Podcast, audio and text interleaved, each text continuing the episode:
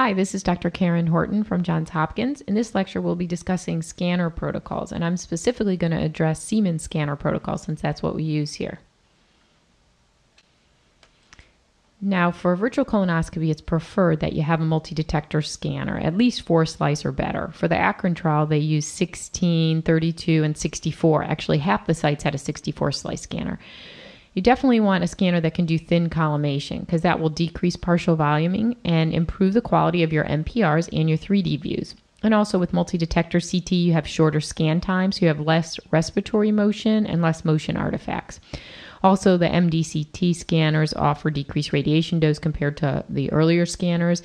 And also, it's very important that you get a single acquisition breath hold, which is very quick. So now on the 64-slice scanners, it's like 10 seconds. If you have a faster scanner, like we have the Siemens Flash, it's just a few seconds. So certainly all patients can tolerate that. If you look at the 2009 ACR guidelines, they recommend collimation is less than or equal to 3 millimeters, and your reconstruction interval would be less than or equal to 2 millimeters. In this study by Liu, it was actually 2003, they looked at 25 patients with 2 different reconstructions, 1.25 millimeters every 1 millimeter or 5 millimeters every 2 millimeter. And they actually found no difference in sensitivity for polyps greater than or equal to 5 millimeters, but they did find decreased false positives with the thinner collimation. So that's important. In this other study from 2008, they were looking at radiation dose. And it's important when you're doing virtual colonoscopy that you pay attention to this. These should be low dose scans because these are screening studies in healthy people. So in this article, they looked at the mean effective dose per institution, and they found it to be 5.7 millisieverts. So that's reasonable. So it was 2.8 for the supine and 2.5 for the prone. In that other study I've listed there from 2004, there were 15 patients that they studied with various doses, like ultra low dose, 0.05 millisieverts up to 12 millisieverts. And they found that the sensitivity for polyps greater than or equal to 5 millimeters decreased at very low doses, but was still reasonable at significantly low doses like 1.6 MAS. In this study by McCary, he looked at 4-slice scanner and 1 millimeter detector collimation, and he used 120 kV, which we usually use, a half-second rotation speed, and he used an effective MAS of 50. And the total dose, including the prone and supines for males, was 7 millisieverts, and females was 7.8 millisieverts. And using that technique, you can see there was a high sensitivity, 93%, and a high specificity, 97% for large polyps. Those are the ones that are a centimeter or greater. So another study from 2007 using an effective MAS of 50 and 120 kV, and they had 2 settings. So they had 20 times 1.2 millimeter setting or 64 times 0.6 millimeter setting. And you can see that it's similar. Obviously, the 1.2 was slightly lower, but only minimal. So you can see using the 64 slice at 0.6 millimeter collimators, the female's total dose was 4.5 millisieverts, and the male's was 4.2 millisieverts. So what do we actually do at Hopkins? Well, we actually use the ACRIN protocol so that we use our 64-slice scanner and use our 0.6 millimeter collimators. We reconstruct 1 millimeter slices every 0.8 millimeters. Okay, so that equals about a 10-second breath hold, and we image at expiration. It's important to image at expiration because then the hepatic flexure and the splenic flexure are well distended. If you image at full inspiration, then the diaphragms move down and sometimes the flexures become compressed. So we reconstruct every 3 to 5 millimeters in soft tissues to look at the extracolonic structures. So we do 2 reconstructions. The first one is 1 millimeter slices every 0.8 millimeters using a soft tissue algorithm. And then we reconstruct a second time 3 to 5 millimeter slices. So typically it would be really 5 millimeters every 5 millimeters. So we can look at the extracolonic structures. We would use a collimation of 0.6. We use KV 120. Effective MAS is 50. So the total dose, as calculated by ACRIN, averages 6.9 milligray, and that includes both prone and supine. Now, if a patient is large, then 50 effective MAS is really too little. So basically, if you can't fit them in like a 40-centimeter field of view, then you would increase your effective MAS to 100. You still have a reasonable dose. The goal is really to get the effective dose down. So similar to barium enema or 1 or 2 years of background radiation. So the protocol, which I've discussed with you, usually averages between 5 and 7 millisieverts, which is equal to about 2 years of background radiation.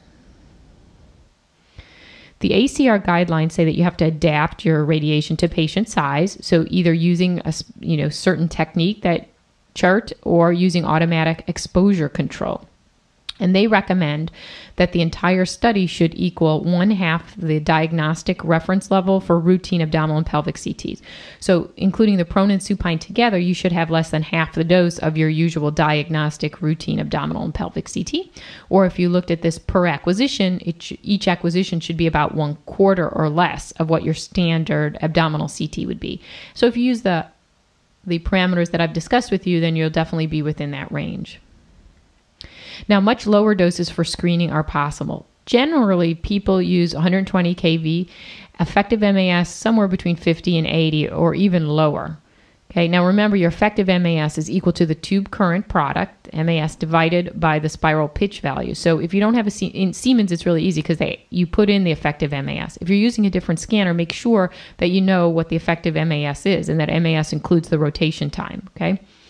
Additional imaging after repositioning and reinsufflation may be needed to adequately distend the colon segment. So the ACR guidelines take into account that, and they say so the radiation dose should be appropriately increased for obese patients, or they know that the radiation dose will be slightly increased if you have to do extra acquisitions to make the study diagnostic, and that's fine. The slice reconstruction, again, the ACR guidelines is less than or equal to 3 millimeters, and interval reconstruction should be less than or equal to 2 millimeters. Now, if you're using a 64 slice multi-detector scanner, you want to do a lot better than that. Basically, you want to do the best that your scanner can do.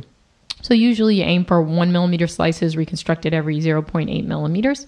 And remember, the second reconstruction should be performed to look for the extracolonic structures. You don't want to be looking at the liver and the spleen and the kidneys on those really grainy thin slices.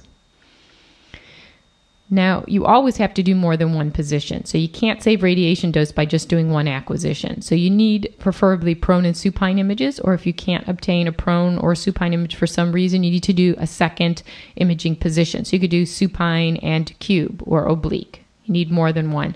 This was a study from a long time ago, but I like it because it really proves the fact that you need to have more than one position. And you can see in this study, only 59% of the scans were adequate for polyp detection using only either the prone or supine. But if you put them both together, then it went up to 87%. So it's really important. And also when they looked at the interpretation, you can see that you miss a lot of things if you only look at one acquisition. So even if you did the supine and you thought it was the perfect study, well distended, not much residual fluid or stool, you still have to do two acquisitions and you have to review both of the acquisitions in order to get your maximum sensitivity and specificity.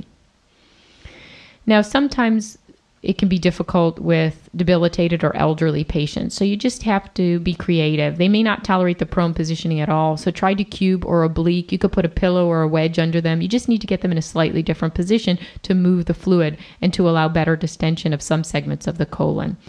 And then again, additional imaging after repositioning and reinsufflation may be needed. So if you do two acquisitions and there's still one segment, let's say you do supine and an oblique and you still don't have good acquisition of the cecum, then you might want to do a left lateral decubitus.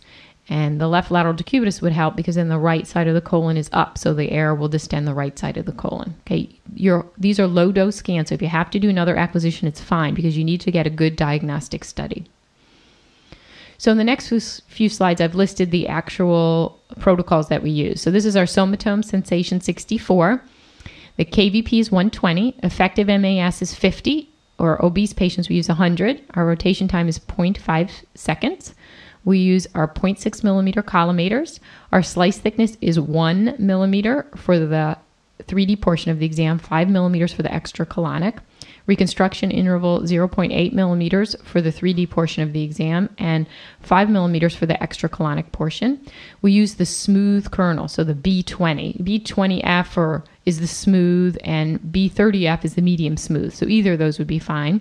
You don't want to use a lung window algorithm. We view it in the lung windows, but you don't want to use the B80, the sharp algorithm. You want to make sure you have the smooth algorithm. The contrast, what you're giving is CO2, insufflation of the colon, or room air. And then the positions, we use prone, supine, and then we add a left lateral decubitus for the rectum once we remove the tube. So once we remove the tube, deflate the balloon, remove the tube, we just do a very small acquisition through the lower part of the rectum so we don't miss anything that might be obscured by the balloon.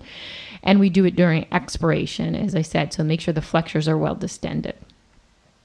On our somatom definition, it's a very similar protocol, 120 kVp, 50 effective MAS. Again, we try to get 1 millimeter slices reconstructed every 0.8 millimeters for the virtual colonoscopy portion of the exam, and then just 5x5s to look at the extracolonic structures, and again, the smooth algorithm and during expiration. And it's almost identical for the new somatom definition flash. The parameters are actually very similar to the others, except this is going to be a faster scan. So we definitely shouldn't have a problem with patients being able to tolerate 3 or 4 second breath hold at expiration. It is difficult to hold your breath at expiration, even for 10 to 15 seconds. So by using the flash, if it only takes 2 or 3 seconds, most people can tolerate that. But by the same token, if they're breathing during that time, then you get motion on every single slice. So you want to make sure that you have the patient practice ahead of time holding their breath out so you don't get them while they're breathing in or out when you're scanning. So in conclusion, you really should have a multi-detector scanner for slice or better. Most of us are using 64 slice or better. You want to minimize the dose, so decide what dose you're going to use. The ACRIN study used effective MAS of 50 or less, and if you really want to save radiation, you could use the 50 on the supine and go even lower on the prone, because you're not going to look at the extracolonic structures on the prone. So you could use 50 effective MAS on the supine, and on the prone you could cut it to 30 or 20 to save some radiation. Thin slices with overlapping reconstruction. As I said, we use 1 millimeter slices every 0.8 millimeters, and you want a second acquisition with the thicker slices so your radiologist can view the extracolonic structures comfortably without looking at those grainy thin slices. Okay, thank you for your attention.